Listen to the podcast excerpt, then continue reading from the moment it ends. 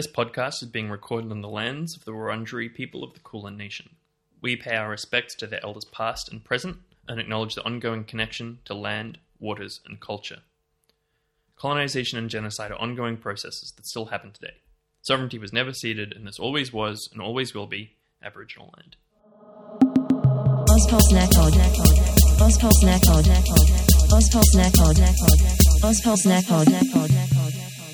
The groovy little shake you've got there.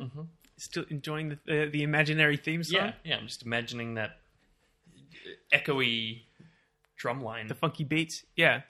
Welcome back to Two Gentlemen Discuss the News, a weekly news podcast about news and politics. My name is Zach Snack, and with me, as always, is my co-host. Hey, I'm Noon. Before we started recording, Zach was like, I think we could do some joke intros. I think that's a cool thing that podcasts do, joke intros. This is not an exact quote, I'm paraphrasing. Um, and he was like, I've got this good, I've got this one about gentlemen discuss the news, but Well, I- I, what I what I said to what the you, joke- word for word, was, joke bit? I've got a very, I've got a half baked, undercooked idea about Right. gentlemen discuss the news, and I haven't developed it any further. and then I just got thrown into the intro, you know, out of the blue, and uh, I just did, you know, I did, I did what I could in the moment. Okay. welcome to Ozpol Snack Pod, the podcast where we attempt to come up with a joke tagline each week, but fail miserably. well, look, we, we can start from next week. Uh, Listeners, send us in your concepts for joke intros that we can pretend are our own. Uh, thank you for joining us again. Thank you very much to our new patron, Kate. Um, you're going to be getting some bonus content this month uh, over on the Patreon. One US dollar a month, monthly bonus episode, Discord access. You know what it, you know what You it know is how about. Patreon works. Yeah. you you've been on the internet. We don't need to tell you all this again. Um, noon. It was a very solemn and special occasion this week. Yep. Hitler's birthday. Fell twenty. Um, Yeah. um, yeah, that's right. It was 420 uh, International Weed Day, except not really in Australia. Oh, sorry, Zach. Did I did I mention Hitler in the first five minutes of our podcast again? I, it's, it's terrible. At least you didn't say it. Well, now I can't say it, so. Yeah. Cool. Well, uh, it was 420, the the day that in America it's Weed Day, and in Australia, because we're a colony of the US, is also Weed Day. uh, so we thought I'd give you just a tiny little. One of the better, th- better things that we've inherited. Yeah, I guess so. Yeah. Unfortunately, we haven't inherited their like widely available recreational and/or semi-medicinal cannabis industry. Um, yeah, I thought I'd just give our listeners a little weed update, the state of the nation of weed of Australia update for, for 420. Um, and uh, actually, medical cannabis products are legal in Australia. Um, technically, but actually, there's only one medical cannabis product that's legal in Australia, which is called Sativex. Uh, it's a nasal spray and is essentially non-psychoactive in 97.8% of cases. God, if you could just. There's no quicker way to suck the fun out of a chemical than making it a fucking nasal spray. Yeah. Yeah, like, you gonna get hair? no! Uh, yeah, and so it can be prescribed for cancer or non-cancer pain, anorexia and wasting associated with chronic illness, or chemotherapy-induced nausea and other conditions. And actually, each prescription doesn't need to be run past the TGA. So if you go to a like weed doctor, they can just prescribe it for like whatever you happen to have. Um, but it isn't. Yeah, it's not psychoactive, so it's not like a fun time or anything.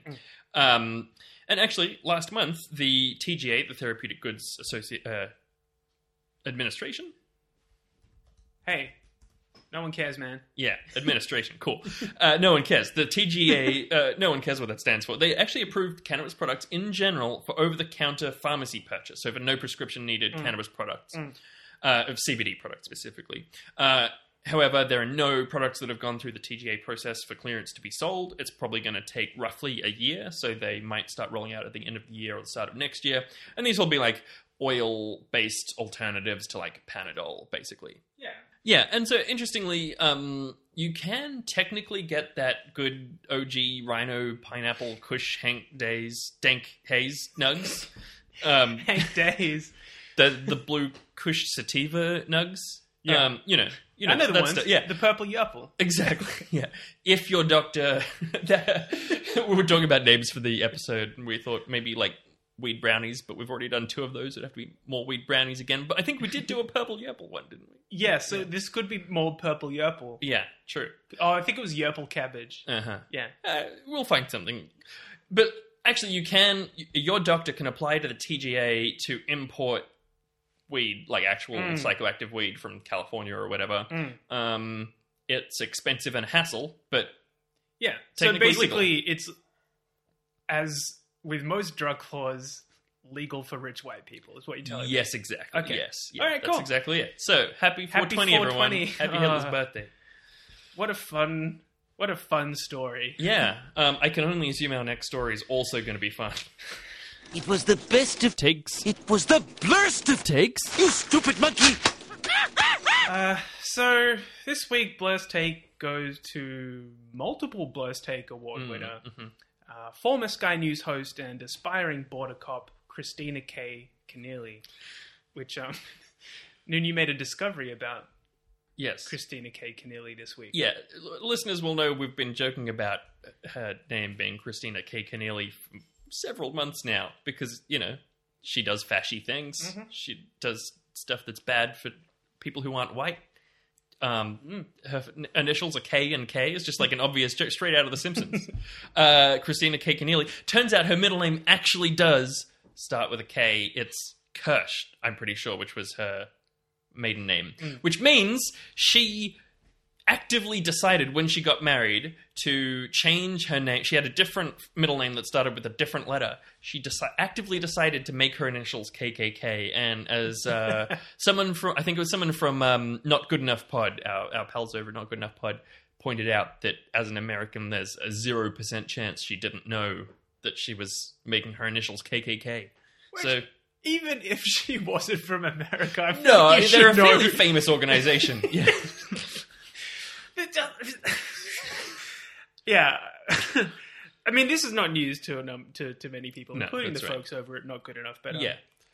hey, here we are. Anyway, so Blurst Take goes to um, Kristina K. Keneally for her article this week in The Guardian about the Biloela family. That's Priyanatis, Kopika, and Tharnicaa, a Tamil family who have been in detention for three years now um, after, uh, and it, you know, the government is trying has been trying to deport them for that time. Uh, so Keneally had this piece in The Guardian entitled, I saw firsthand the terrible toll detention is taking on the Biloela family.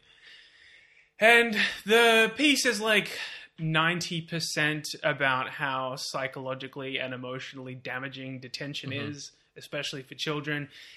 But its purpose is really as a PR exercise for Keneally, um, at least in large part.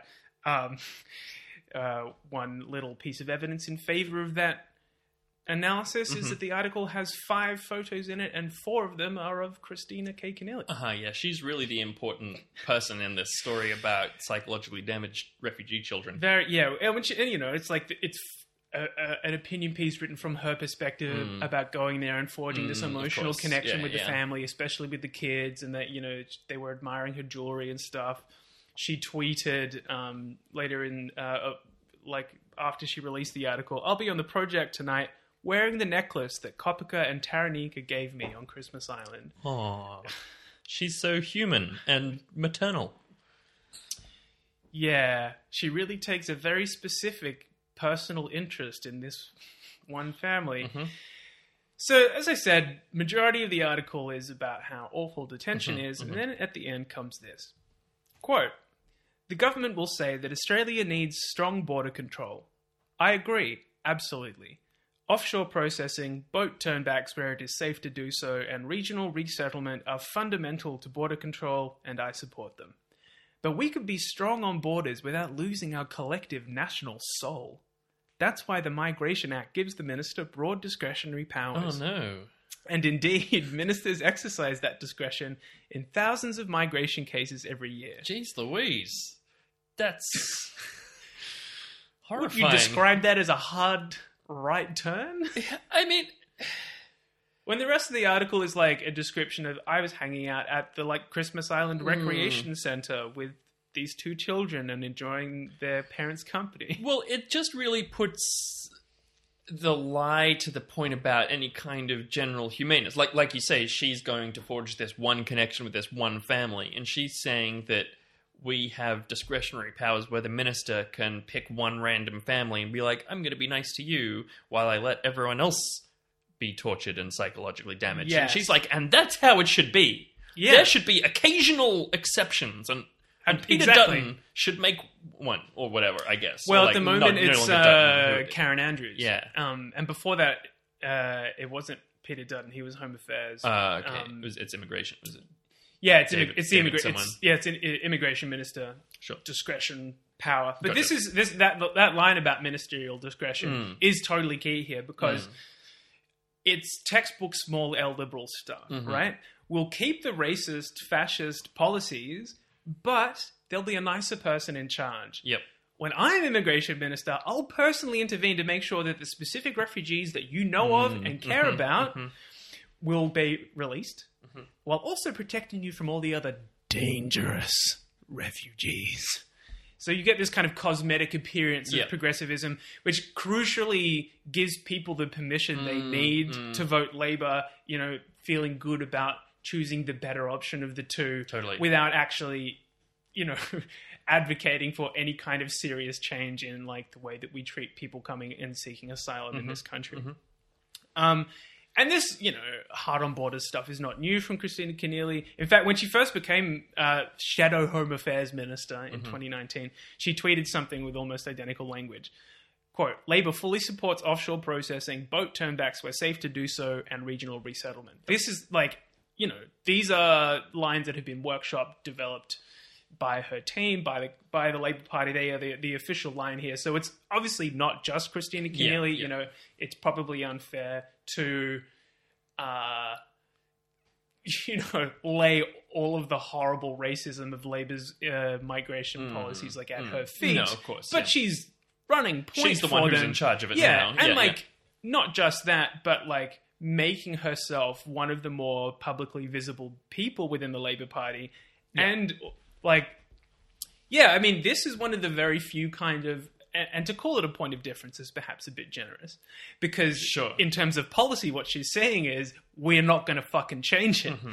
All it's going to be different. Mm-hmm, And let's that- not forget that the, it was the Gillard government that brought in offshore detention in the first place. So, like, Well, it, and in fact, it, the first uh, and mandatory detention was uh, uh, introduced under Keating, yeah, wow. and like you know, going back to the inception of the Labour Party, like Right, they were right. known as the Party of White Australia. Mm, Like they were very, very pro-white Australia policy. So these kinds of like deeply racist, protectionist, hard border stuff is in the DNA of the Labour Party, and you know do we go hard on Labour when it's you know libs in power doing this stuff? Sure, but nobody expects any better from them. yeah, Like Yep. you know, no one who's listening to this show anyway, yeah, has it. Yeah, Yeah. Whereas the Labour Party well, pretend yeah, to be it- progressive, and the the, We the deep, the deep hypocrisy of of trying to you know put a progressive coat of paint on this deeply fucking horrific situation is pretty sickening. Um, and we have you know, for example, just this week. Uh, refugees being held in the in offshore detention by Australia in Port Moresby being attacked by locals with guns like you know that uh, this was reported by um Boochani this week. And yeah, that's what offshore processing looks like. That's the policy that Kristina Keneally is saying yes we are fully in support of. Um, but also it does look like kids like Kopika and Tharnicaa spending their entire fucking childhoods in jail essentially. And like unfortunately, not everybody being imprisoned by the Australian government can have this same level of incredible grassroots and Yep. community support that this family had. Mm. And it's amazing that they have that. It's mm. been the Home to Bilo campaign deserves so much credit for mm. making this a national issue. Uh, and there's a huge amount of pressure, you know, on the people in charge to do the right thing in this circumstance. But I would love to see Kristina Keneally taking the side of people who don't have national media attention, whose cases aren't a surefire public relations win. Because that's you know yeah, yeah, that's right. Mm. that's what you know she she can she can champion the, the this family because the public is on side but she knows that if she goes too far she's going to upset their center right base by saying, "Oh no, we shouldn't actually have these draconian border policies in the first place." So that was a pretty shit take. Not very happy with Kristina K. Keneally this Hmm. week, um, and uh, un, uh, unhappy with the Labour Party in general and their refusal to stand up to or make the absolute minimum amount of like opposition to these uh, racist policies. But of course, as as we said, um, it's in their DNA as a party. So why am I expecting that in the first place? Well, thanks for that, I guess, Zach. Um, now we're going to move on to. Positivity corner, and this is a real classic snack pod style positivity corner. Oh, great, totally uncomplicated. just a, just a good news, Yep. feel good time. Yep, that's right. Yeah, no. So there's good news and bad news. I'll I'll start with the good news and then explain that it's happening for awful reasons. Okay, great. So the good news is the Shenhua Watermark coal mine is cancelled. Um, Hey! Yeah, so this was a That's good. that is good. uh, this was a coal mine planned on Gomeroi Land in the Liverpool Plains in northern New South Wales. Uh, the closest town is called Breeza, and Gunnedah is nearby, which is one that I had heard of. So I don't know much about country Australia. So I'm latte sipping lefty. Um, and you may recall last year Susan Ley saying, Liberal uh, Minister Susan Ley saying uh, that the areas, quote, retain immeasurable cultural values in connection to country and are of, quote, particular significance to Aboriginal people, but that the sheer profit was like so extreme. There's too that- much money at stake for us to give a fuck about that. Exactly. Yeah. yeah. So the coal mine has been cancelled now. Do you want to guess if it had it, anything to do with First Nations people or not? No, I don't want to guess. Yeah. Um, it was not cancelled because of Indigenous land rights. It was because farmers were mad, which is also a good reason, to be honest. And actually, um, you know, First Nations people and farmers often collaborate on mutually important things, and like, it's always super cool when that happens. Yeah. And um, in particular, I want to shout out Lock the Gate, who played a big part in this campaign, and Frontline Frontline Action on Coal, FLAC, who've been uh, working on this for years. Um, and and Lock the Gate and, and FLAC do work carefully with traditional owners and so on, uh, or they try to. Um, but it's sad that we couldn't have done this just because it was important for the people who have lived here for For- yeah. tens of thousands of years. The actual reason that you shouldn't be doing this. Yeah. Yeah, yeah, yeah. Um, and the way that it's been cancelled is also not great. Uh, this isn't the bad bit, by the way. This is still the uncomplicated positivity. I mean, corner. look, it's still a, a coal mine that's not happening. yeah, yeah, for real. That would was going to be like deeply, deeply destructive. Yes, that's right. Um, like Definitely a good thing. Uh, it's cancelled, um, and the New South Wales government, Liberal government, uh, cancelled it, and they paid out Shenhua, which is a Chinese government-owned mining company. They paid them $100 million to cancel their license, um, which is not a bad price to pay for not building a coal mine, even though we could have just not given them the license in the first place. But anyway, um, now Zach, can you imagine why a Liberal government in New South Wales might cancel a coal mine? Well, you mentioned farmers.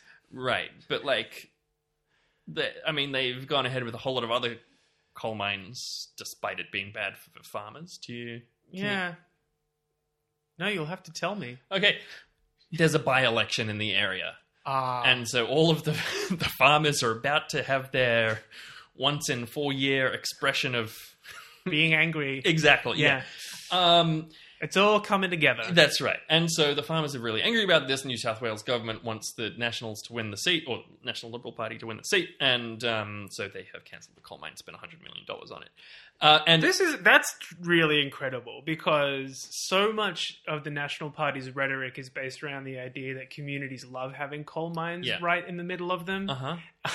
and like have to spend a lot of their time pretending like the fact that they are just essentially like the coal mining lobby Yes. is actually them representing the will of the people when hmm when it comes right down to actually getting elected maybe coal mines aren't so good for the, the politics business Yep. Um, wow I, that's really wow I heard an interview from Fiona Simson, the head of the National Farmers Federation, talking about um, the Nationals' like stance on coal, and, and they were basically like, well, the national, uh, the interviewer was like, the Nationals think this is a good thing, uh, the coal mining is a good thing, and she's like, look. Uh, we represent farmers. I don't know what the Nationals do, but um, they are welcome to do whatever policy they want. But we do what's good for farmers. Yeah, It's a, a sick burn. Uh, but why is there a by election in the Upper Hunter? And this is where the story takes a sharp turn into being a negativity Oh, corner. Yeah, get my serious voice on. It's because former New South Wales Nationals MP Michael Johnsen has resigned after being accused of assaulting a sex worker. Oh, This is his seat. Wow. yeah. Wow. Um, he's been investigated by the New South Wales Police for this alleged rape, um, Yeah, and resigned at the end of last month. before, yeah, that's yeah. right. Yeah, yeah. So there was a, a series of resignations, like from his portfolio and then the party, and now finally from Yeah. Parliament. Um, yeah. So that's wow. why So basically, only because they like it's. That's just isn't politics great? That's isn't right. it grand? You know, Like, it's it's amazing because I saw basically we you know we struggle every week to come up with a positivity corner. Yeah. I saw a tweet that was like, "Hey, Coal mine this cancelled." coal mine isn't happening." I was like, "Fantastic!" I sent it to Noon. I was like, "Hey, look into this one." I was really chuffed about it because I've heard about this mine for like nearly a decade. Yeah, well, we was so mentioned it, and that quote Yeah. from Susan Ley Yeah, specifically, like sorry, Suzanne Ley, mm-hmm. for, who's the the environment minister, at least she was, yeah. Yeah, um, yeah, what like a year ago Yep. or something, Yep. Um, and like a decade of grassroots protest and activism. Eh, MP commits sexual violence, goes cancel his coal mine. Yeah, yep, that's um wild. yeah, That's yeah. a wild story. Yeah. Um, we've got two other very small little positivity corners, positivity angles, you know, positivity nooks. Yep. Um, one is George Christensen uh, said he won't cont- contest the next election, which is cool. Um, listeners probably know who he is, but he's like a far right dickweed in the Liberal National Party. Yeah, he's a real piece of shit. Yeah. Yeah, Um, it's good that he won't be in Parliament anymore. He will still be very powerful and influential, though. Yes, there is speculation that he's resigned because new evidence of crimes has come out. There's always people talking about sex tourism and whatever, and we don't really want to get into that. I don't think we have any evidence of that really. The AFP has said that maybe he hired sex workers, but maybe not. Um, I mean, he went to like establishments like that sell sex services. Right, right. Yeah, I think there's The- fairly good evidence the, for that. the AFP said that they'd found no evidence of wrongdoing or criminal activity. Um, No, but that he was like at a high risk of being of compromised. Being compromised, that's right, yeah. Um, so maybe that's happened. uh, Well, look, I mean, he's been, as Cam Wilson um, in Crikey points out, yeah, George Christensen has spent the last year or so basically pivoting to being a social media celebrity in the vein of a Craig Kelly. Yeah. And he's, you know, considering that he's a backbencher, he's in, he's one of the top 10 like most engaged with politicians, Right, Australian right. politicians on Facebook. So he's basically building this social media following for himself. He's got this nice little parachute. So, and you know, his, his like, his statements about resigning have all been like, oh, this is because lefties have made politics so anything. yeah so politically correct and all of our institutions have been captured by the left which is like what what fucking world are you fucking living in? planet Yeah. do you live on George? well i know what you you live in a in a in a slimy disgusting racist planet Yeah. and keep it to yourself bro anyway i'm glad that he's out of politics we Yeah. definitely haven't seen the last of him um and without being the constraints of being uh, uh, an mp he'd probably be free to say a bunch more, even more fucked up shit. Mm-hmm. So anyway, the other positivity corner um, is that uh, Australia's premier Nazi Tom Sewell has gotten doxxed by some other white nationalists. Yeah. They posted his address. Um, I, I just love it when anything bad happens to that guy. so, um, uh, I also love it when neo Nazis fight amongst themselves. yeah, infighting amongst white nationalists is um, is a positive thing as Mm. well. So, fuck you, Tom Sewell. You're an absolute piece of shit. Uh, and I'm glad that your house got doxxed largely because you left a Nazi review on a KFC. you you just fucking you you fucking popcorn chicken. All right, that's enough uh, positivity for one week. Yeah. Ah. Unfortunately, that's all we've got. Great, great. Cool. Well, this next story, uh, I'm sure it'll be fine. Let me take a big sip of water. Fashy Australia. Ah, jeez. Well, Mark Latham's bigoted anti-trans bill is currently in committee in New South Wales Parliament. Cool. Yeah, so it's called the Education Legislation Amendment Parental Rights Bill, Mm-hmm. and um, even the name is a crock of shit to Yeah. frame this as if it's about parents' rights. Uh-huh. Ridiculous. I suppose also probably not a bad. eh, Probably you you know you can guess this, but like there's going to be mentions of transphobia in this story, so um, maybe we'll put time codes if you don't want to subject yourself to that. Anyway, yeah, this piece of legislation is a crock of shit. The bill basically wants to erase all acknowledgement of the existence of trans and gender diverse people from schools, make it possible to fire teachers who talk to kids about gender diversity, like even mentioning the concept. Yep. Um, it also prevents counselors from affirming trans and gender diverse kids' gender identity, prevents them from even referring them to services with gender affirming support. Like, this is a, des- a, bill basically specifically designed to kill trans kids. Yep. I don't think that there's any other way to interpret this.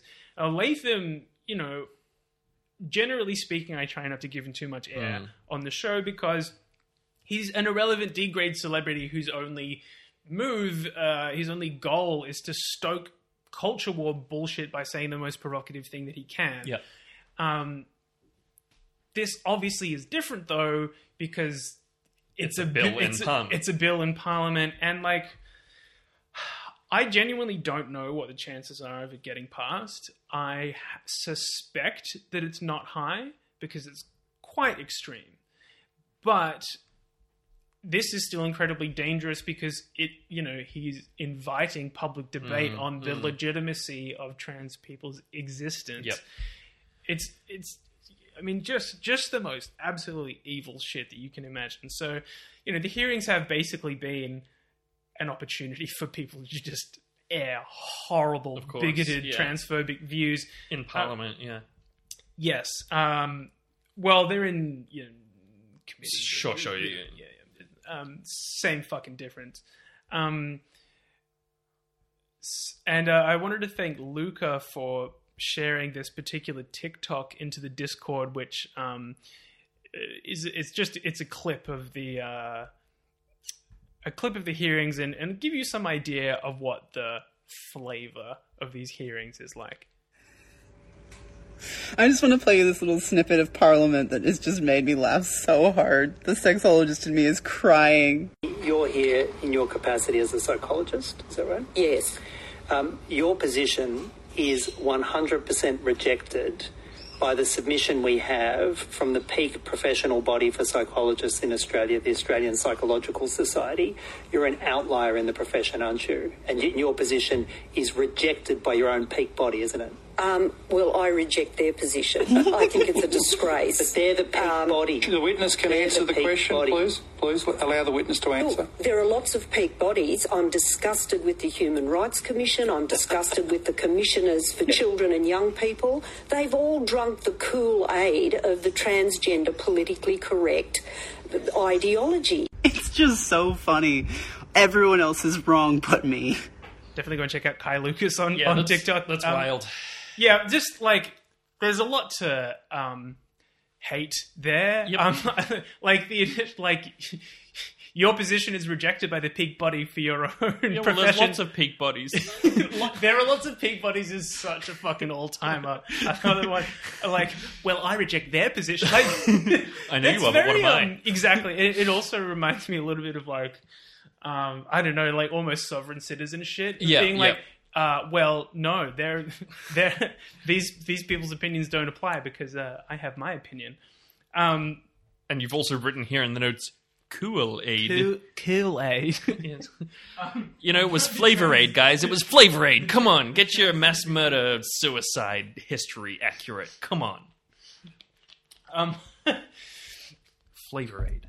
Uh, yeah, drink of the transgender Flavor Aid, and let me tell you, it's delicious and warming and uh, and wholesome. Um, so, I mean, this is the kind of caliber of person who's been brought in to speak in support of this bill.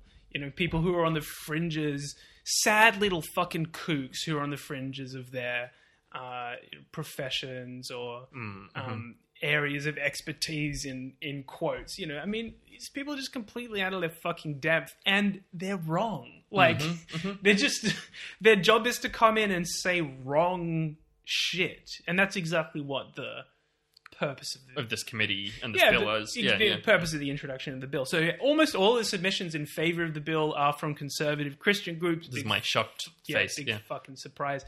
There's a, there are a wealth of, of submissions in opposition to the bill, Mm-hmm. including from um, law experts who say that uh, aside from anything else, the bill is unconstitutional. Hilarious. Are you sure it isn't actually trans people who are unconstitutional, Zach? After Whitlam took out the letter S from the Constitution? Uh, let me just put down my transgender flavor aid and answer that question. The so, I mean, I think this exposes really just that the, the, the conservative Christian lobby is exactly what they accuse trans activists of being: completely out of touch, ideologically ideologically radical, a minuscule minority whose views basically in no way reflect those of the broader population. I mean.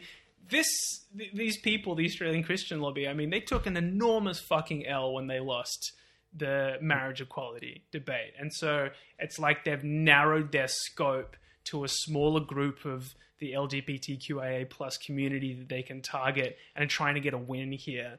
Like these people are just uh, a fucking just just the absolute worst humans.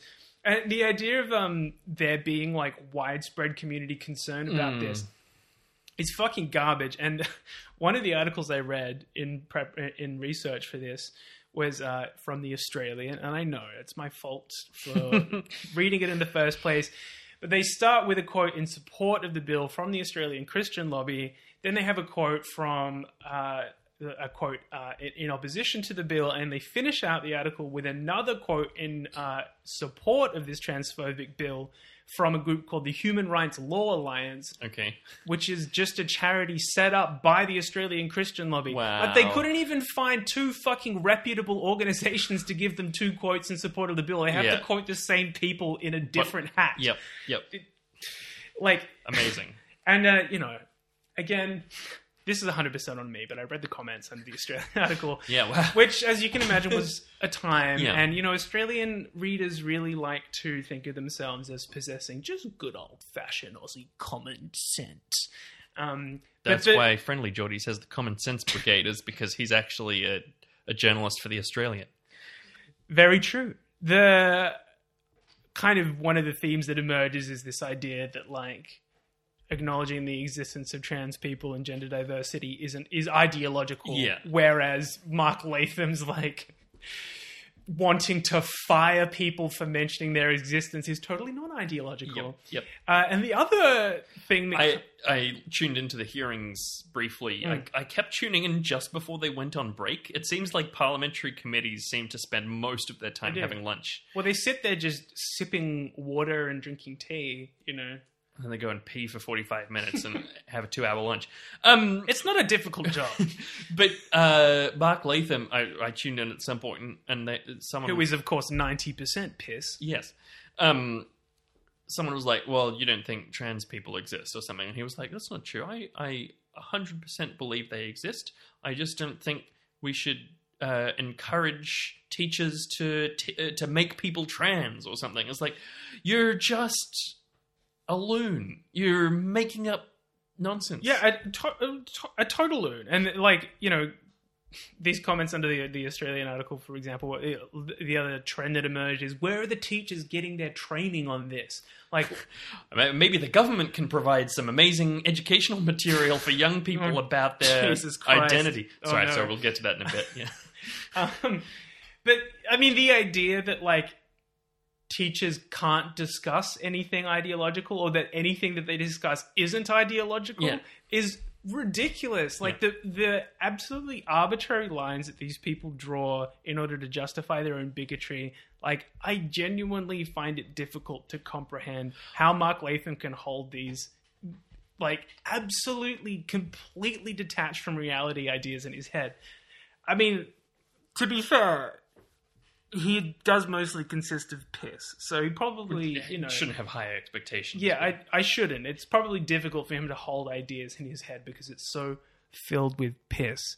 Um, anyway, uh, the other thing that happened was the committee hearings were disrupted by the community action for rainbow rights. Um, got a little clip. Uh, I'm going to play here. How dare you sit there and try to oversee the rolling back of our rights, rolling them back by decades, trying to attack the most vulnerable people in our society, transgender young people You've already got it tough enough. You are nothing but a thug and a bigot who doesn't represent anyone but yourself, a tiny minority of bigots in this society. The vast majority of people want our schools to be inclusive spaces, don't want teachers to have to turn around and worry about their own jobs, their own livelihoods, because of bills that you are trying to pass with the support of the Liberal Party in this Parliament. How dare you sit there and oversee this hearing committee to try and get such disgusting attacks uh, put through? and they uh, uh, chant for a little bit, then eventually get um, kicked out by security. But like the staunchness to walk into that space where people are deliberately like refusing to like they're trying to introduce laws to make it impossible for people to acknowledge your existence and to stand up to that shit in person is like just deeply fucking um, inspiring to me. I mean, you know, nobody should be have to should be put into the position of having to defend their own existence or identity, but like, you know, massive solidarity with those protesters. The other thing was there was a, a, a petition of over 100,000 people handed in uh, in opposition to the bill. Great. You know, and uh, like, I guess what this is leading up to is that, you know, these people are wrong. Like, the community, like, at large, doesn't, you know, isn't as bigoted as against trans people as, like, people like Mark Latham would have you believe. Um, so, look, I don't know if the bill is going to get passed. I really, really hope that it doesn't because obviously it's going to be awful. You know, I mean, this is just an opportunity for a small man to try and empower himself by endangering the lives of children, and you just don't get much lower than that. Um, but I guess to finish up, I just wanted to say too, you know, our trans listeners, especially any trans kids listening, like these pathetic bigots will fucking lose. You are loved. There is a huge community behind you, and and you will win. And fuck Mark Latham. Crunch, crunch. Yeah. All right. Um. Well, why don't we move on now to Shitpost of the week. and I feel like this uh, flows nicely on from you know the George Christensen, Mark Latham, and now Cory Bernardi. You know, they're, they're sort of uh, uh, three stages of the same process. You know, Latham, he's got his TV show now. He's back in Parliament with One Nation. Uh, Cory Bernardi, he's been out of Parliament. He's got a TV show. George Christensen, he's still in Parliament, but soon he'll have a TV show and then probably get elected with One Nation. You know, they're they're all the same guy. Um, Yeah, they are they are variations on a disgusting, horrible, shitty theme. Yes. Yeah. Yeah. Um, and look, this, this is just an extremely quick shit post of the week, um, but it goes to uh, an ad that Sky News ran for Cory Bernardi's show. Bernardi. Thanks, Zach. You're welcome. Yeah. Um, Wonder if it plays before or after. Credlin. uh, th- yeah, I, I I spent like several hours trying to find just like literally anything about this, like any article that mentions it, any any information I could find whatsoever about this ad, when it was played, how long it's been running. Nothing. I mean, There's- I there's no appreciate reference to you it. attempting. I just Yeah. don't, I don't think I mean- it needs any more context. I mean, it, it probably doesn't. So, with no further ado, here is this ad. The state of the world draws us closer to him. It's time to eradicate political nonsense. He's an agent of change on a mission to uncover the truth. If we don't speak up now, there'll be nothing left to say. His name, Bernardi. Cory Bernardi. the world is a cocktail of misinformation, but he is never frightened of the truth. This is politics shaken, not stirred. Bernardi, Friday at 7 on Sky News Australia. I, I'm pretty sure it comes across in just the audio, but it's an extended James Bond riff. Uh, yeah. Shout out to Cameron Wilson, who we already mentioned uh, before. He's a journalist with Crikey and elsewhere who um, who posted this clip on Twitter. Um, it's pretty amazing. I'm just speechless with cringe. Like my soul has just kind of like shrunk down to Mm, the size mm-hmm. of a tiny little shriveled up seed in my chest. Mm-hmm. I Ugh, ugh. I want to fucking tear my own fucking face off with the cringe. It was just awful. It's physically so painful to watch.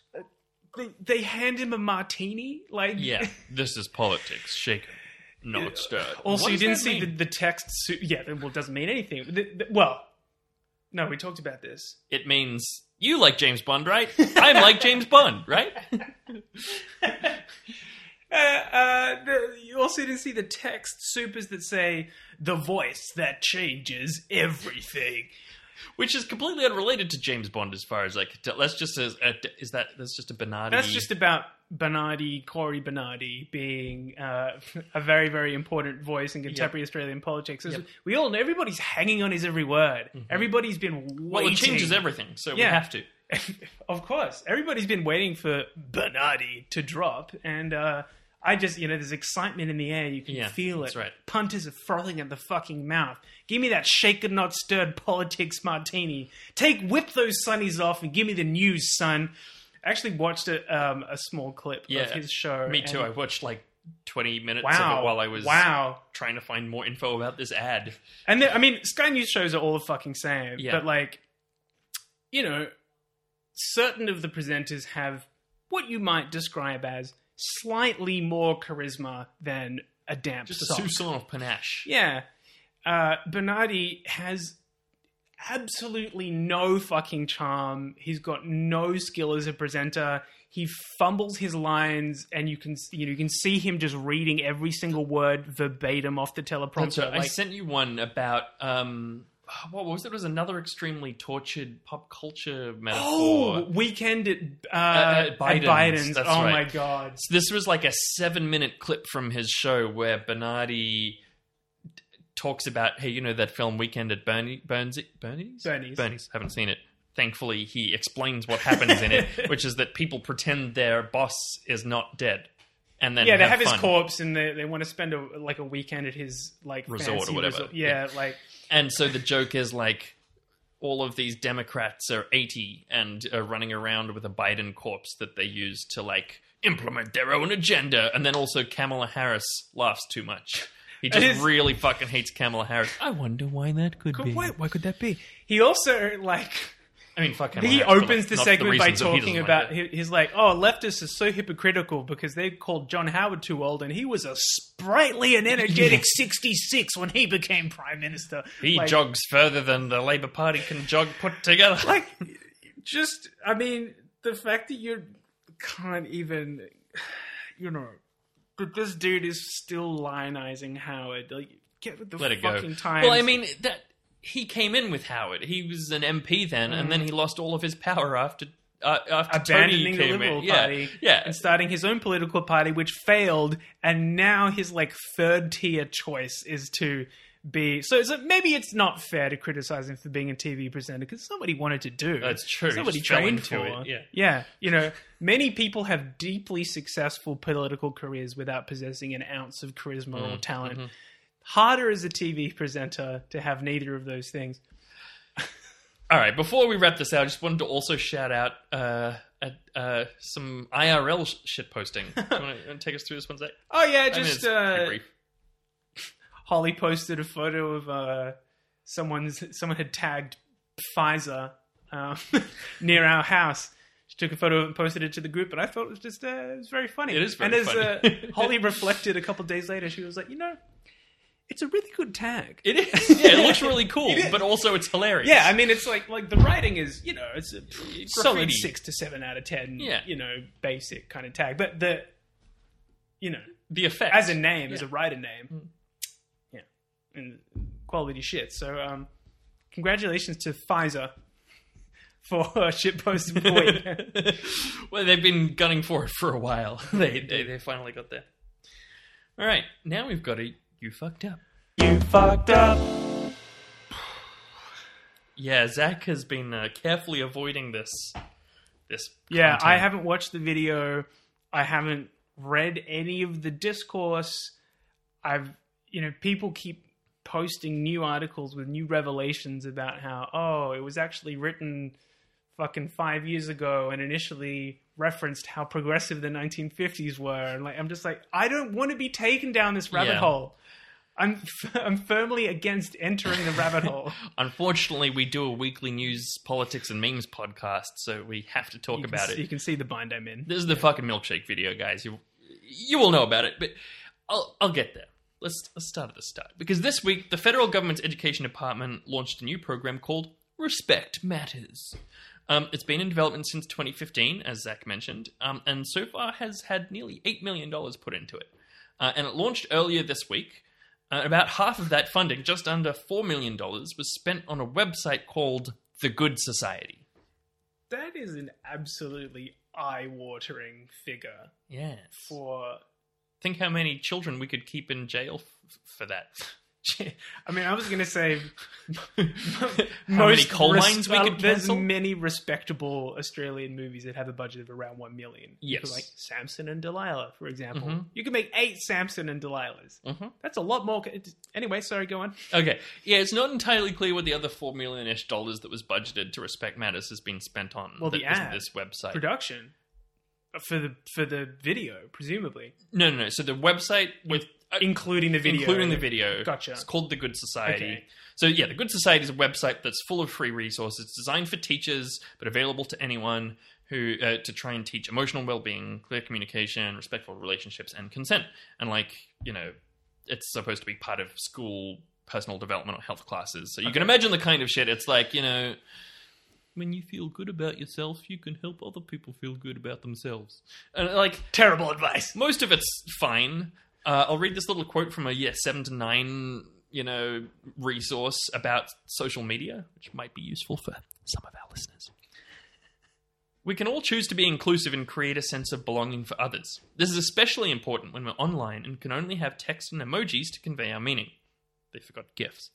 When interacting online, be sure that your post and behavior are free from hateful comments or opinions, criticism that is uncalled for or baseless, gossip and innuendo. One easy way to be respectful online is to always think before you post. And then they do have a little acrostic for think. T, is it true? H, is it helpful or hurtful? I, is it inspiring? N, is it necessary?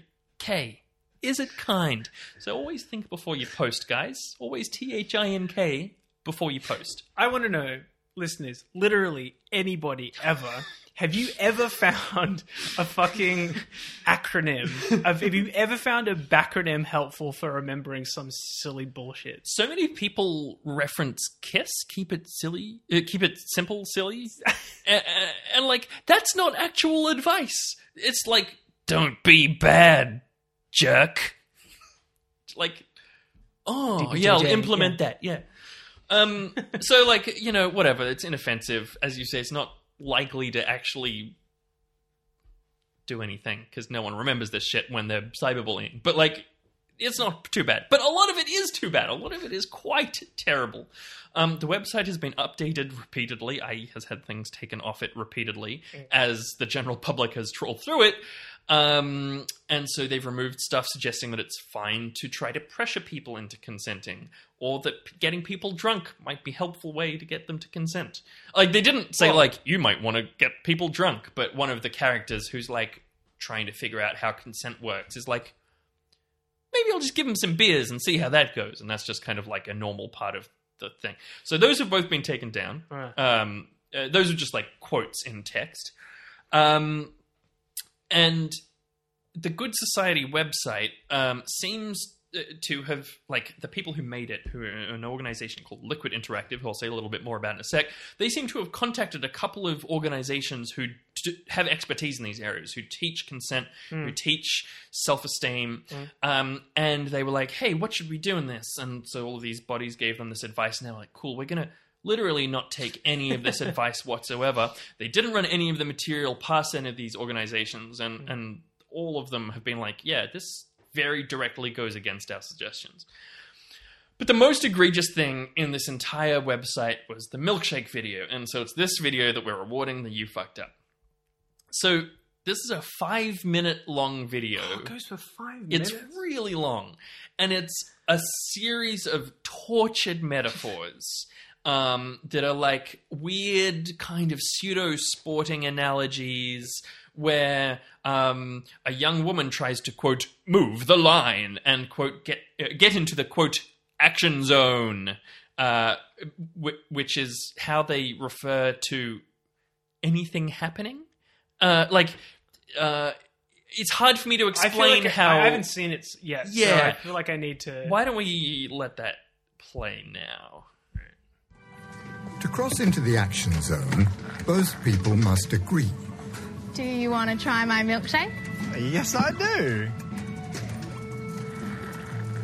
Is it better than yours? You know, I think I prefer mine. But what happens when one person takes action without an agreement? You do, huh? Well, drink it. Drink it all. What are you doing? Drink it all. This is what we call moving the line. When a person imposes their will on you, it's as if they were moving the yes line over the maybe zone or the end zone, ignoring your rich inner world and violating your individual freedoms and rights. Yeah. Okay, so I know that I said before that my soul had shrunk into a tiny shriveled seed in my chest when I watched the Cory Bernardi James Bond video, but um, this is much worse. It's really bad. I, I think we haven't quite decided how much of that we're going to play uh, to you, listeners, but me and Zach just watched that whole thing again. Zach for the first time. And uh, Zach, I know you love Patricia Karvelas. Uh, this week, she has been repeatedly saying, you know, when people were first uh, posting about it, I thought it was just people on the internet being mean and they were overhyping it. But then I saw it, and it was way worse than everyone on the internet was saying. And I think that uh, that pretty much sums it up. Um, Yeah, I think you kind of have to experience it for yourself. But also, like the conversation around the video, like on social media that I've Mm, seen, mm. has largely seemed, well, basically seems to be suggesting that this video is supposed to be about consent. Mm-hmm. And like, it, if it is, if that was the brief, boy, did they fucking miss. Like, at Oh, yeah. best, this is a, about bullying. Uh, like at most generous because it's got nothing to do with reality. That's right, and it's so like they they really go out of their way to not make it anything about sex, right? Yeah. They they Yeah. um they talk about a milkshake, and another video they talk about eating tacos, and then just in the middle it's like, "Can I touch your butt?" And it's like, "Whoa, guys, Where the you fuck have did that really come from? carefully avoided." Talking about sex, Why you can't you just talking drop about that in. pizza? The action zone is Oh, just yeah, so like that's an ex- that's I think my so mo- the worst thing about it. conceptually so messy and confusing. Like, but it's also like it comes from this like gross misogynist thing of like getting action or whatever, right?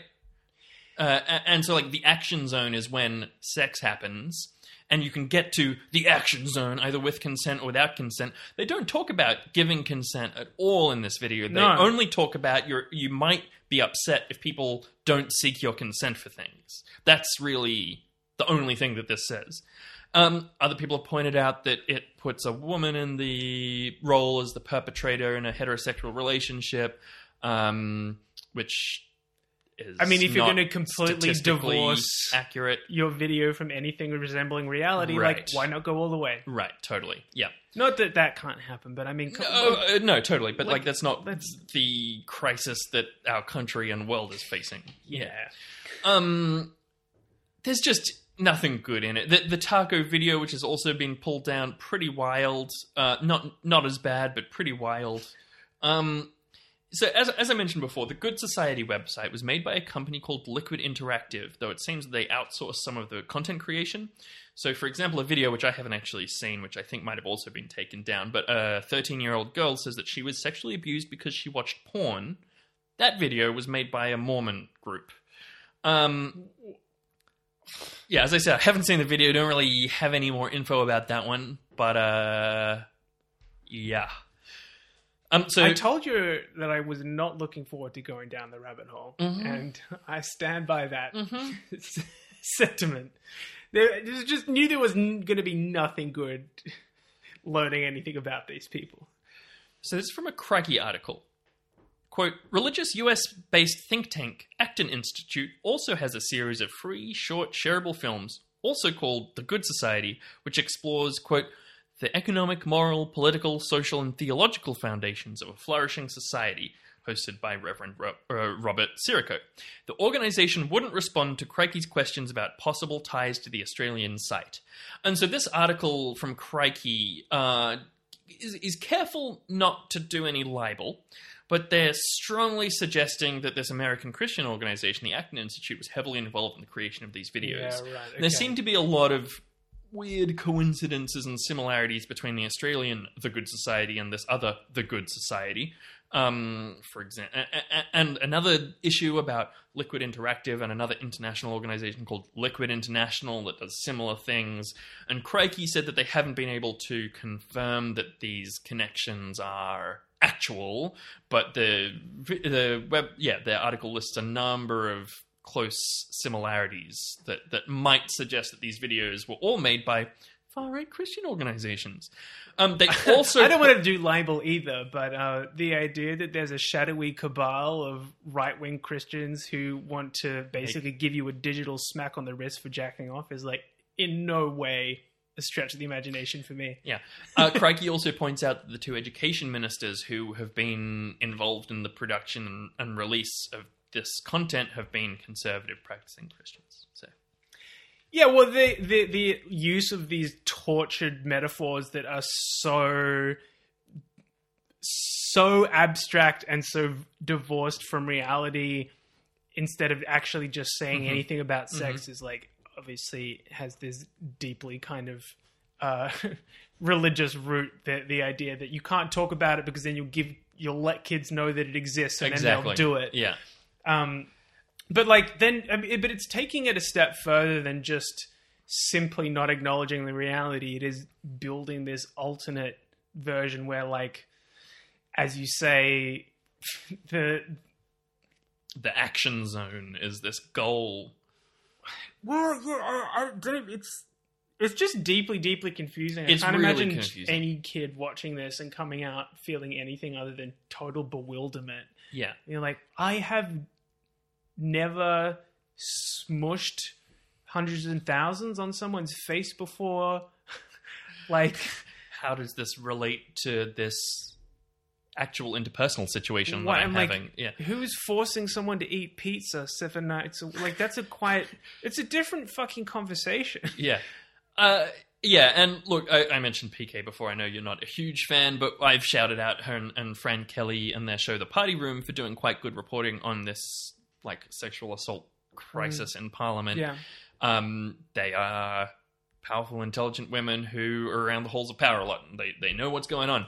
And PK pointed out that. Um, and there's a story. I'm not sure if we've mentioned this on the show, but maybe we can do a bit more next week. But um, there's a bunch of girls from high schools in Melbourne who are putting together their own consent education material because Mm. the fucking official ones are completely shit useless and because teenagers are smart and know what they need and want and they understand consent and when they're not getting it and they aren't like wasting fucking millions of dollars not to mention like the 5 minute video time. everybody's time uh, by like doing pizza they're Hmm. to- they're doing real talks anyway maybe we can try and find a bit more out about that but um that'd be great uh it, it's it's not hard to do good and appropriate education about this and Yeah, yeah managed like- to do a terrible job consent is not a complicated idea.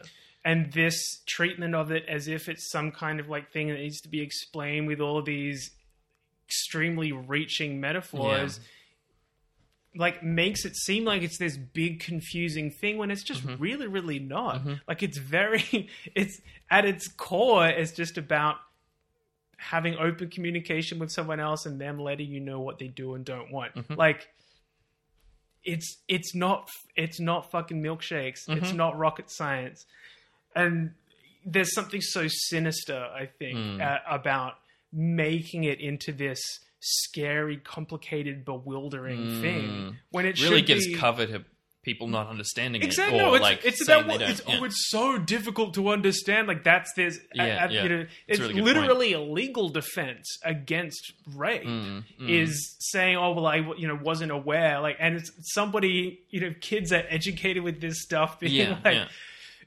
like that massively overcomplicates the issue. Like, yeah, that is the idea that you are reinforcing. Like, Yep. it's not good. No, no, it's yeah, bad. yeah. it's very bad stuff. Mm-hmm. Cool. Well, the uh, milkshake, like the reference to Kelis as well. Like, why? yes, yeah, yeah, they do. Kids still listen to that song? I reckon they do. You know, I haven't seen it on TikTok, and if it's not on TikTok, the kids aren't listening. So, I uh, it's kind of embarrassing to admit, but I'm here now. I was listening to Richard Cheese this morning while I was finishing off my notes and uh, listened to the milkshake, the, the version of milkshake. It's, it's it's quite fun. uh, okay, that's probably enough on that. Um, and just for this next section, um, uh, our First Nations story, um, I'll give a quick content warning for uh, discussions of racist violence and using the names of Indigenous people who have passed. Um, so if you don't want to hear that, we'll put time codes in the show notes for you to skip ahead. This week, uh, Derek Chauvin, the cop who murdered George Floyd uh, in America and kind of kicked off this uh, most recent wave of Black Lives Matter protests, has been convicted for Mm, murder. I think maybe was it in the second degree? He's been charged with second degree accidental murder, which is um, when you're committing felony assault and accidentally kill someone. He's been charged with second degree. No, sorry, th- th- third degree murder. Oh, sorry, I can't remember exactly. But he's, he's, there's been three charges: two of murder and one of manslaughter, and they're all for slightly different things. The manslaughter one is for criminal negligence. Um, there's one that is what it what it's the type of murder that you do when you accidentally kill someone when you're criminally assaulting them, and then another one which is a type of murder that you do when you apply what you know could be lethal force without thinking about whether or not it might kill someone. So there you go. Yeah. And he's guilty on all three all three counts. Um and so the i think um the murder charges carry a maximum of 20 years each and the manslaughter one of 12 and the sentencing guidelines are for about half that because he doesn't have prior uh, convictions so he's likely to get something like 12 years for each of the murder ones and four for the manslaughter but we'll see in any event, the like considering what has happened up until now, this is the good result of the two possible results. yes yes George Floyd should not be dead Yep. in the first place. So to call this justice would be wrong. Uh, to draw a distinction between that and accountability is something that I've seen people do. Mhm, mhm.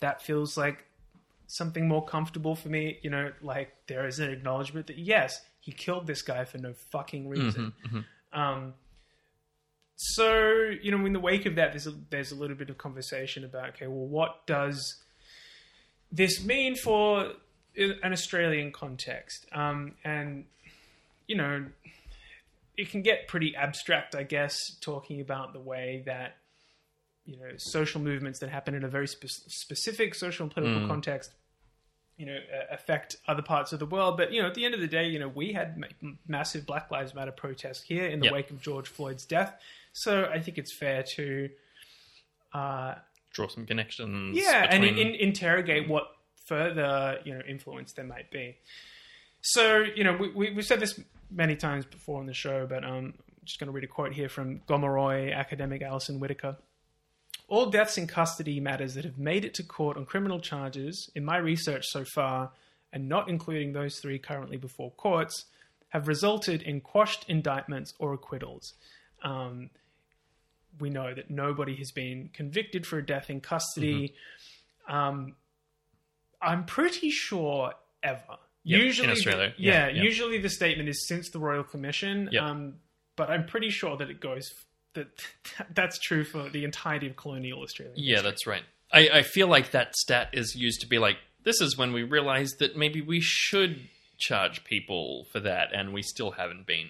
But that is Yeah, strange. Even in there, there's a lot to unpack. There's a lot of problems, yeah. Um, Alison Whittaker there mentions uh, that there are three cases currently before cops. So there's uh, Mm-hmm. Before court. before courts rather.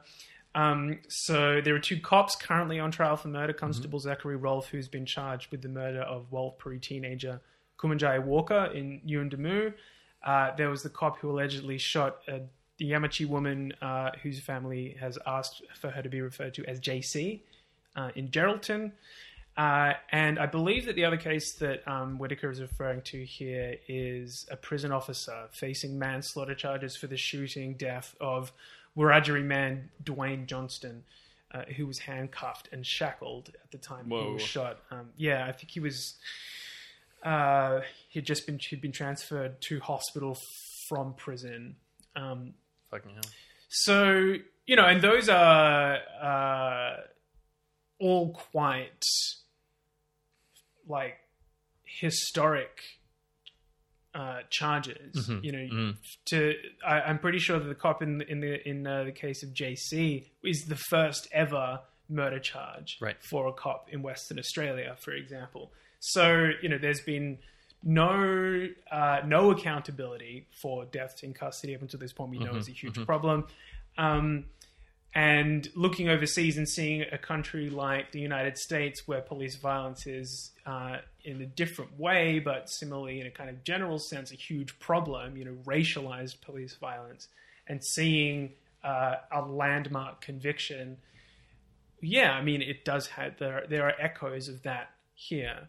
Um, there was a Sydney Morning Herald article put out this week, um, which interviewed a number of First Nations people and asked for their thoughts on it. And I thought I would um, uh, read a couple of quotes um, to give you know a flavor of some of the responses to this. So you know they were basically asked like, "What do you think the Chauvin verdict means here in Australia?" So here's a quote from Meriki Onus from uh, Warriors of the Abor- Aboriginal Resistance. She's a Gunai and Gunditjmara activist and radio host.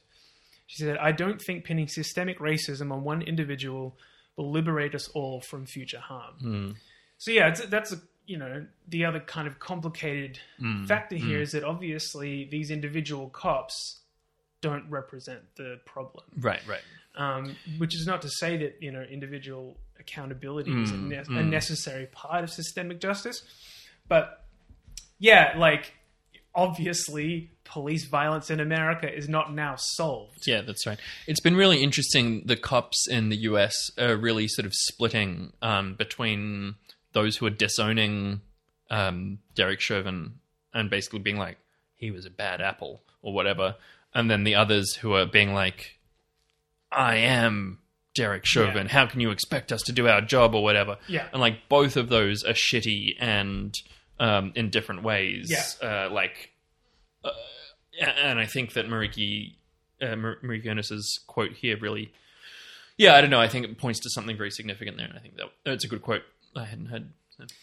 Yeah, and I mean, she in general takes a pretty. Uh, I don't want to call it um, pessimistic or, or, Mhm. or cynical, but she is, you know, she's Not hopeful.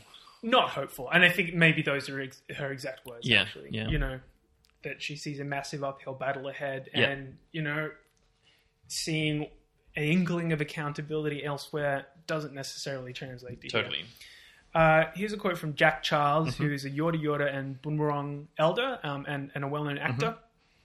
America showed the world that Australia is yet to catch up as far as our deaths in custody are concerned. We can take a deep breath and be reinvigorated in our calls to address the overwhelming numbers of our women in our prisons and our overflowing youth detention centers. Uh, so, yeah, I think there's an interesting idea in, in there, well, a Mhm. number of you know important ideas, but the idea that Australia is yet to catch up Mm. as far as our deaths in custody are concerned, and you know, even I, I would say that uh, obviously this this conviction of Derek Chauvin is a landmark case Mm. in the states, um, and that police violence, uh, racialized police violence, is a mass, still a massive, huge problem Mm. over there. That actually they are a lot further along than we are in understanding and acknowledging the problem. Well, I think the U.S. relationship with like Black Americans is really different than the like Australian relationship with It- it's First Nations very, people, very different and like yeah. um, even even the analogy between the indigenous people of the United States and the indigenous people of so-called Australia, it's not really a similar situation in a lot of ways. Um, so yeah, I, I think that's interesting, and and um, Well, I mean. I think uh, it's from a bit hard to draw a direct connection one way or the other, and like yeah, yeah. f- from my perspective, uh, you know, as I understand it, it's like there is a uh, you know a deep, rich, and long history of anti-racist thinking and action in in America, and you know the civil rights movement is Mm, you know mm. like i i one of the absolute most uh, effective social movements in human history. yeah. Um, and so there is at least an honest looking in the face Mm. of the problem. Mm. You know, in a, in a in a much more widespread fashion across the American population, I would argue, than in Australia. Yep, And yep. like you know, it's it's a major political issue over there that people like mainstream politicians can't really deny its existence yep. unless you are you know, and they do have obviously super conservative, hyper right wing politicians Yeah, yeah. who build their careers on racism and, and denying its you have immense amount of power still. Yeah, Yeah, absolutely. So, you know, it's not that that isn't there, but like, you know, you couldn't get up as an American president and say slavery didn't happen. Yes, that's right. Whereas, Whereas, our prime minister did that this year. yeah, that's right. Yeah, So it's and like and and you know also don't want to you know, erase uh, the long history of indigenous scholarship Totally. on race here, Yeah, but yeah. I think that generally speaking, uh, across the broader population, there's a much poorer understanding of race dynamics of racism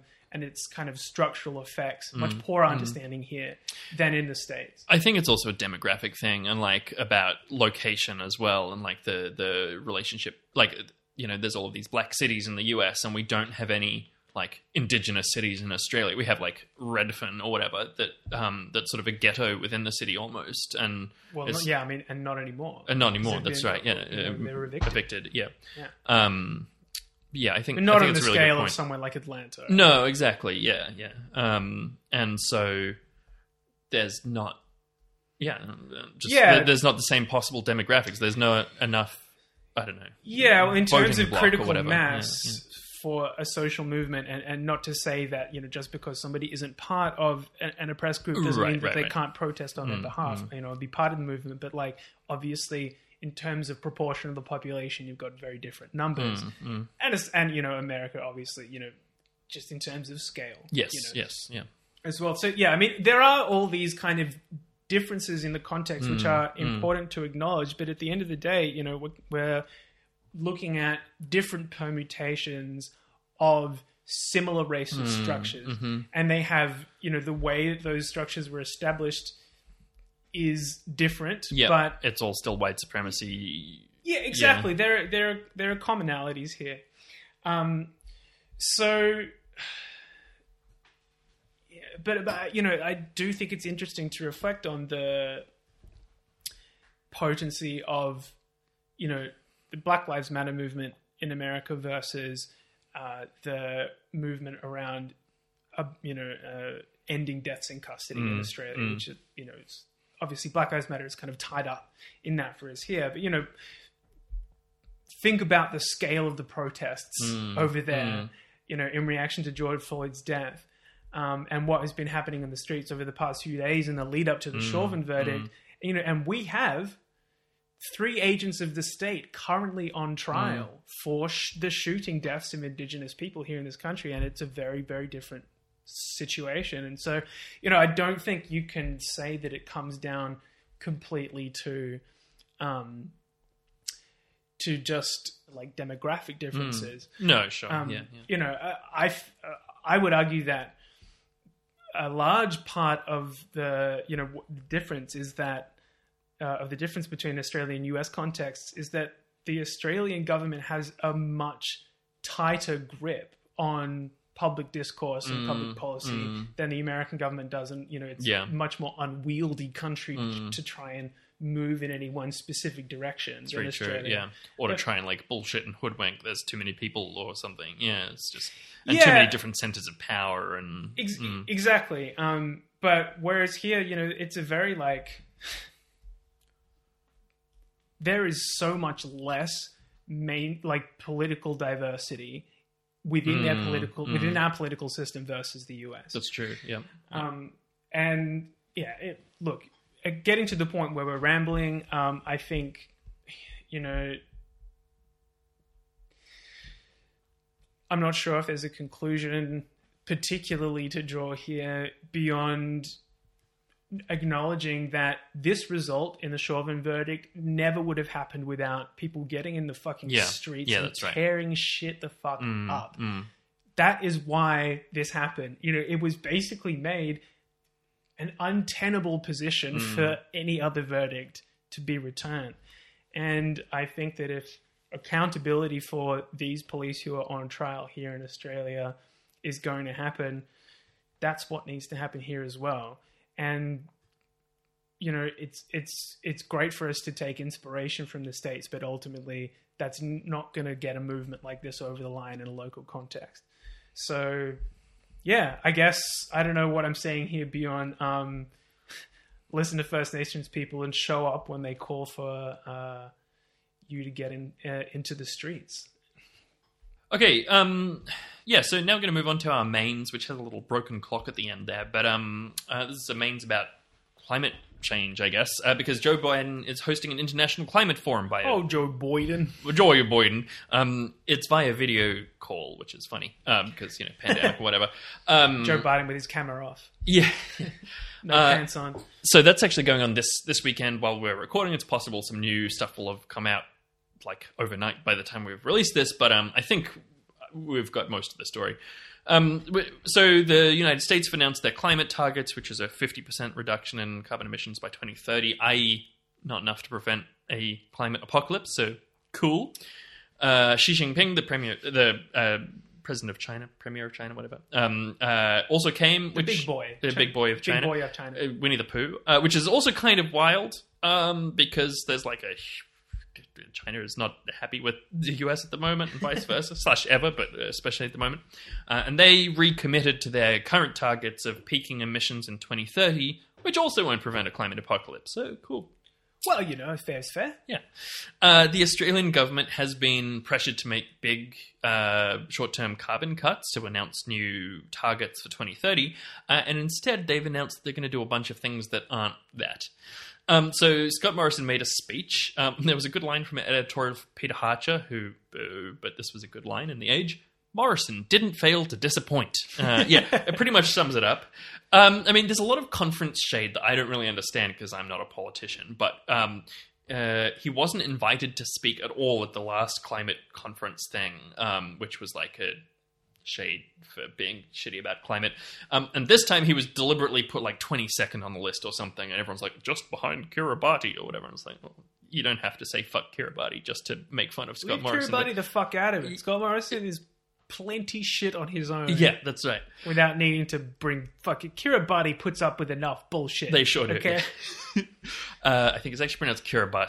Um, that's my mistake. I said Kiribati. Anyway, whatever. Uh, Scott, that's my bad. You see what I mean? yeah. You see what they, have got enough with? to put up. with. Uh, so yeah, Scott Morrison also fucked up Zoom and spoke for like a minute out of a maybe four minute speech, and then someone was like, "Oh, Mr. Prime Minister, we can't hear you. I'm sure what you're saying is very interesting." Um, so then he started again. Um, and- when you take the daggy dad up too far. It's true. um, so yeah, what he said was, I'll just summarize his speech in a couple of points. Uh, targets are pointless. We're actually doing things, which is bullshit. Um, he said, for Australia, it's not a question of if or even by when for net zero, which, you know, unless. Then what question is there? Yeah, no, well, how? um, Not. yep. So, but like, it has to happen at a time. But that's the thing is that this is an emergency. this is something that we need to do on a timeline. This isn't just like, oh, we need better No, education no, no, no, standards or something. It's not a matter of when. oh, sorry. It's a. It's not even a matter of if. It's not even a matter of if. You know, it will happen never and whether or not it will happen is also not the question. That's right. Um, we don't know where we're going, but we do know how we'll get there. Is a wild thing for government to say. Like, like it just is incomprehensible. It kind of makes sense as a like gap year discovering yourself philosophy. I mean, that's how Lost ended up getting so shit. Yes. yeah, They knew how they were getting they there, but they the didn't vibe know where right. they were going. Yeah, exactly. X Files. Vibe only carries you so far, bro. And and and Scott, you've got a shit. Your vibe, vibe is not I fucking hate your vibe. It's vibe. an inadequate vibe. Me and my boyfriend saw your vibe from across the bar, and we fucking hate you. Yeah, that's right. We're gonna beat the shit out of you, Scott. Restate your vibe targets for 2030, my guy. Yeah, so At least set yourself a vibe target. Our current target is uh, 26 to 28 percent reduction on 2005 levels of emissions by 2030. Don't worry about the 2005. The world had low, uh, sorry, had really high emissions in 2005. So all of the agreements, the international agreements, are like, well, let's pretend, let's do it off 2005 levels because it's easier to get a reduction from a high starting line. Anyway, so Nothing like fucking bureaucratizing your way into an apocalypse. Yeah, so 26 to 28% by 2030. And basically, it would be cool if we get to net zero by 2050, but eh. But ah, I don't give a fuck. I'm not going to be around. Exactly, yeah. Um, so, uh, also in his speech, Scott Morrison tried bragging. So he said that we beat our Kyoto targets, which most people didn't. Um, so Because he set incredibly well.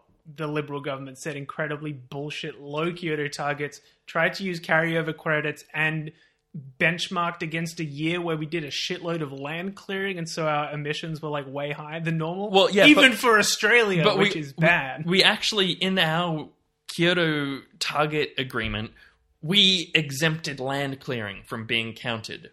So we beat our Kyoto targets if you don't include land clearing. You know, one of the major causes of climate change. Um, and sort of on the flip side of that, uh, he tried bragging that we've cut emissions by 19%, um, but uh, in the last couple of years. But uh, actually, essentially, all of that reduction in emissions since the coalition has been in power at a federal level has been from a Queensland state Labor government policy that reduced land clearing. Uh, so, like, just the, It's- the, it's the amazing. complete fucking lack of shame. Yeah. But also, you know, I just there's this idea that politics is this massive, complicated, difficult thing to understand, and everybody has this general Uh-huh. sense that we're being fucked, but you can't really tell. put your how. finger on it. Yeah. I wish that there was at least, I don't know, I would somehow feel better about the fact that the future of our planet was being sold down the river to enrich a couple of mining billionaires if there was a degree of sophistication. Mhm. What they're just doing is they've basically just kicked in a massive dog shit under the carpet and have been like, what you're smelling has nothing to do with me. Like that's there's no they just this it's like kindergarten political tactics here. Like who the fuck are you fooling?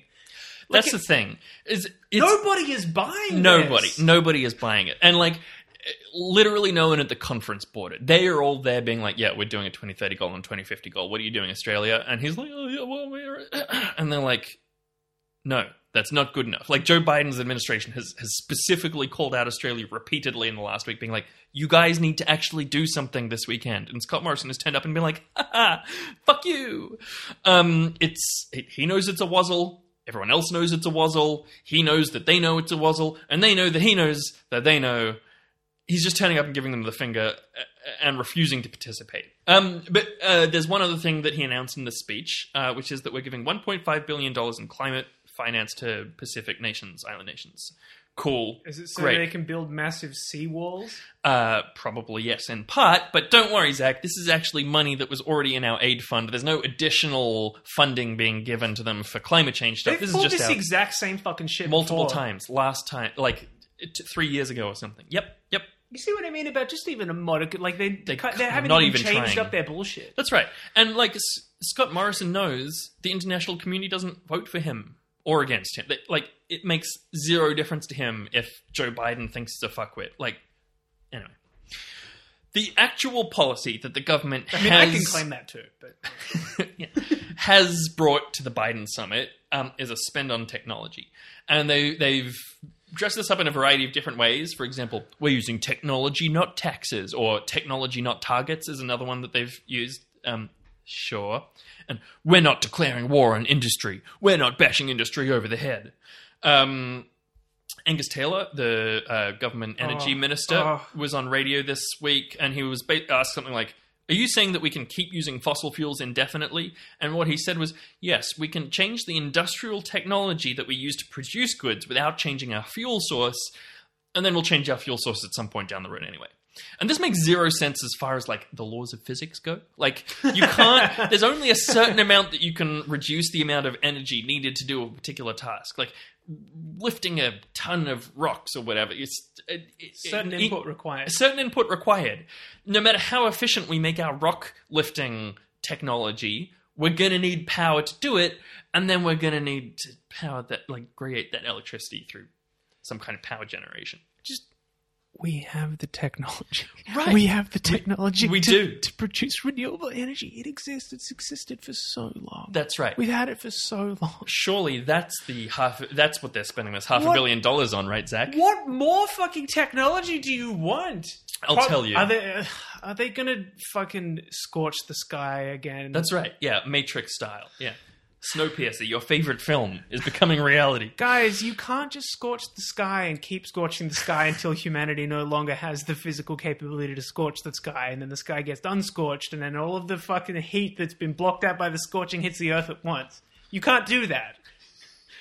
Guys, you're not allowed. Probably someone tell me they're not allowed to do that. Well, okay, so the, the things that they have announced that they're going to spend money on are hydrogen hubs and carbon capture and storage. So, um, carbon capture and storage, we'll do that one first. It's a well known total crock of shit. I think we've talked about it on the show before. It is conceptually designed to allow fossil fuel companies to get funding from climate change related budget items. Yeah. Like that's literally the purpose of carbon capture and storage. The basically idea is a box that goes on top of your coal-fired power plant that catches carbon. and you can bury it or whatever. Um, it's been decades away from being viable, viable for literally decades, that, uh, and in my entirely unqualified opinion, it will never be effective. Um, and like the climate Because it's not a fucking solution. It's not. It's It's another misdirect. Yep. And, Yeah. and it's a misdirect that puts money in the hands of people who own coal-fired power plants. I think that's a really crucial Yeah. element of this. I'd to, say to that that's a fairly view. central Yes. criticism. And um, the hydrogen thing, uh, it's, it's all over the news. I can't be bothered explaining hydrogen power, but basically it's it's a type of fuel. Hydrogen, well, it's storage for energy. It it's, is. It's a battery, and so the emissions don't come from the fucking battery. They come from the power, Mhm. how you produce the power Mhm. that goes into the battery. Mhm. And And, the what, gov- what power are we producing? How are we producing power, Scott? Uh, don't worry, they use they're making clean hydrogen, Zach. Now, clean hydrogen is not a thing. Um, the what? distinction is made between green hydrogen, which is made with renewable power, and blue hydrogen, which is made from natural gas. And Scott Morrison and his crew are saying clean hydrogen, which sounds like green, but actually means not green. Um, and look, honestly, blue hydrogen is not the worst thing in the world. In theory, it can be zero carbon, but it still involves gas mining, uh, adds a huge amount of unnecessary risk, destroys indigenous land, and like 10% of Australia's emissions are fugitive emissions from gas mining. So, like, it's bad. We could just You make mean- green hydrogen instead. We we have that. Pa- we have the technology. I Um, think instead we should probably just crack the earth open with a mixture of high pressure poison Uh-huh. and slap a giant cup down on top of the crack, and whatever we get in the big cup. We'll use that for power, and if some happens to escape, well, you know, Yeah, fuck it. I can't even see it anyway. I know we can just set it on fire, and that way it'll be carbon dioxide That's instead really, of methane. really we'll be able to see it right there. In general, just as a blanket rule, in favor of setting stuff on fire. Yep, that's right. If any of these solutions involve burning shit, I'm on board. Yep. And look, Zach, you already said we have the technology to change to a zero emissions economy over a couple of years. We've got renewable power generation, electric vehicles, get rid of animal agriculture, grow vast fields of hemp for carbon sequestration. Like, it's not. It's not complex. We literally can do it. We know um, how to do this announcement is a total bullshit smokescreen of a woozle wuzzle. Everyone knows that. Everyone in the government, everyone in the media, everyone in the international climate negotiation scene you and me and our listeners now know it's a fucking woozle wuzzle. But this leads us to our actual broken clock for the week. Oh. Say what you will about I Pauline. think Cory Bernardi's right about this. You know, one. you have to hand it to ISIS. I don't normally agree with Channel Seven. Zach, this is your favorite philanthropist. Oh, no. Andrew Twiggy Forrest, Oh, the no. CEO of Fortescue Metals Group. who- Has uh, he been doing good again? He has, yeah. Well, a little bit of good. It's not too much. So Fortescue is a big Australian mining company. Uh, they've said that they're going to go net negative with carbon by 2030, so in the next nine years. Um, so that's cool. Uh, I didn't realize this, but apparently Fortescue doesn't mine coal, which makes this announcement significantly less significant because it's like, like, oh, you're not actually digging up high high no, carbon things. No, they're an iron ore company. Yeah. yeah. Uh, they do produce emissions, and it's funny that a mining company is just like miles ahead of the government. Um, and like, yeah, I don't know. I don't really have a, a well thought out point here, but like the ALP tried to do a bunch of you know ca- carbon tax, mining tax, and all the mining companies were like, and now it seems like the social mood has changed a bit, but we have a government in power who's just not interested in utilizing that mobilization in the slightest. So yeah, uh, Fortescue is actually investing in actual green hydrogen. They're investing in R and D for electric heavy industry vehicles, like for mining and stuff. Which, like, sure, I guess that's technically a good thing. And like, you know, uh, weak Doge, tiny little weak Doge government. "Oh, we don't need to set targets. We're investing in research and development for useless shit strong Doge mining sector, we're setting more ambitious targets than most nations and investing R and D for actual useful emissions reduction technology. So, you know, to be clear, absolutely fuck Twiggy Forrest, absolutely fuck Fortescue Metals. They're still destroying indigenous land. They're, they're destroying the planet. Yes. Fuck them. Twiggy's still on the cashless card thing. He's a terrible person, but like that's what Broken Clock is for, right? So, That is what Broken Clock is for. And look, if Twiggy is going to reduce emissions, I will say that that is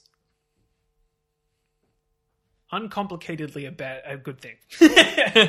you couldn't quite bring yourself to say it, could you? As my mouth got in the way of my there. brain. Yeah. Um, look, I'm sure if I thought about it long enough, I could figure out a way that this is actually a terrible thing. Yeah, yeah, I'm sure it is. But we've already recorded 90 minutes of Yeah, podcast, so so, let's- um, let's stop now. We'll come back to it. Um, I mean, I feel like the main mess, the main takeaway there is that Jesus Christ, our government is just really bad. just so bad and how embarrassing for us as a nation to be ushering in oblivion with this group of absolute fucking buffoons at the helm. I mean, it's so far beyond the point of parody. Like, yep. We've been chuckling, but it's really hard not to just feel very sad about all this. It's funny. I always get really depressed when there's like grassroots action about climate change and like not when Scott Morrison embarrasses the country on an international stage. I, I don't know. Maybe I should talk to my therapist about that. I mean, he's just doing exactly what you expect him to be doing. yeah. Yeah. And uh, yeah, look, if anyone knows how to um, get the government to stop killing us, please let us know. Yeah. Give us a potluck. Um, Twitter, Facebook, Instagram, Leave us reviews. We love reviews. We haven't got any for like months, literally months. Apple Podcast reviews, follow us on Spotify. Spotify follow, uh, Patreon, Ozpol Snack Pod, one US dollar a month, bonus episodes, Discord. Oh yeah, bonus episodes. Uh, yeah, um, we didn't do any last month because Zach was away, so we're gonna uh, have one coming out in the next couple of days. We're gonna be reading Gina hein- uh, Gina Rinehart's joke book. It's called Jokes and Joys. and it's dedicated to Aussie Mother. Yeah, so if if you like the Twice. sound of just awful jokes and joys, um, head on over You like to the sound of us reading boomer memes for an hour? Yeah, Boy, have I got a Patreon for you. that's right. Um, and then we're going to do another one, uh, another bonus episode right at the beginning of May. And then we're going to do another bonus episode at the end of May, thus catching And up. we'll all be caught up. We'll Yep. be all, we'll be all caught up. So sorry for the lack of bonus content for the last few weeks. Um, yeah, it's it's a coming. yeah, it's it's on its way. Hot content uh, for your eardrums. Uh, is that it for the business? I think so. Now it's time for a update. What's Bagel been up to this week? Um, he's been alright. Yeah, I've just been you know keeping on going without training. I went to the vet today to get an Adaptil collar, which is Mm. a pheromone collar that Yeah, contains I have the spray. Yeah, uh, synthetic dog appeasing pheromone, Yeah. which I th- a canine They- appeasing pheromone. Sorry, they I love imitate that name. the uh, the pheromones emitted by the mum. Exactly, So it makes yeah. them feel like a tiny little puppy. yeah, It does. Um, it, does, it helps. Does really help calm Dante down. Yeah, I, I agree. Um, but th- my local pet shop has stopped selling them because they're just like fucking expensive. yeah, it's yeah. really. Um, but they it's like eighty dollars for a tiny bottle of the spray. They recommended a different product, which is a tryptophan-based treat that apparently chills them out. Oh, so, okay. um, uh, I, I bought them. They're expensive as far as treats go, but like I'm to give them like you know a couple in the morning and hope it, it helps. Uh, so yeah, I, I don't know. I literally just bought that this morning, um, and Bagel was chill on our walk this morning. But like, yeah, who knows? It's a sample size of one. Exactly. It's Yeah. very. I think also the like active time is it does. He was just chill anyway. Um, but you know, I'm hopeful. Uh, yeah, Dan, uh, I like giving Dante a bit of Adaptil because um, it means that I get to put on his little bandana. Mhm. I sprayed on the bandana, and he looks very handsome in his bandana. Mm. Um, he's he's had a pretty good week. He's got tucked down pr- now, pretty Great. much. That's um, awesome. Though I kind of like, you know, the it should really work like he should do a sphinx down, Mhm. right? Where the the dog is kind of like they they lie down, but they're all nice in a straight line, Mhm. and Dante instead does a relaxed or like croissant shaped I see. down. Uh-huh. So the the idea is that he tucks himself under the chair, but in fact, what he does is like curls around one of the up with his back against the chair, and then just like flops down, like basically at my feet, but sort of all over the place. Yep.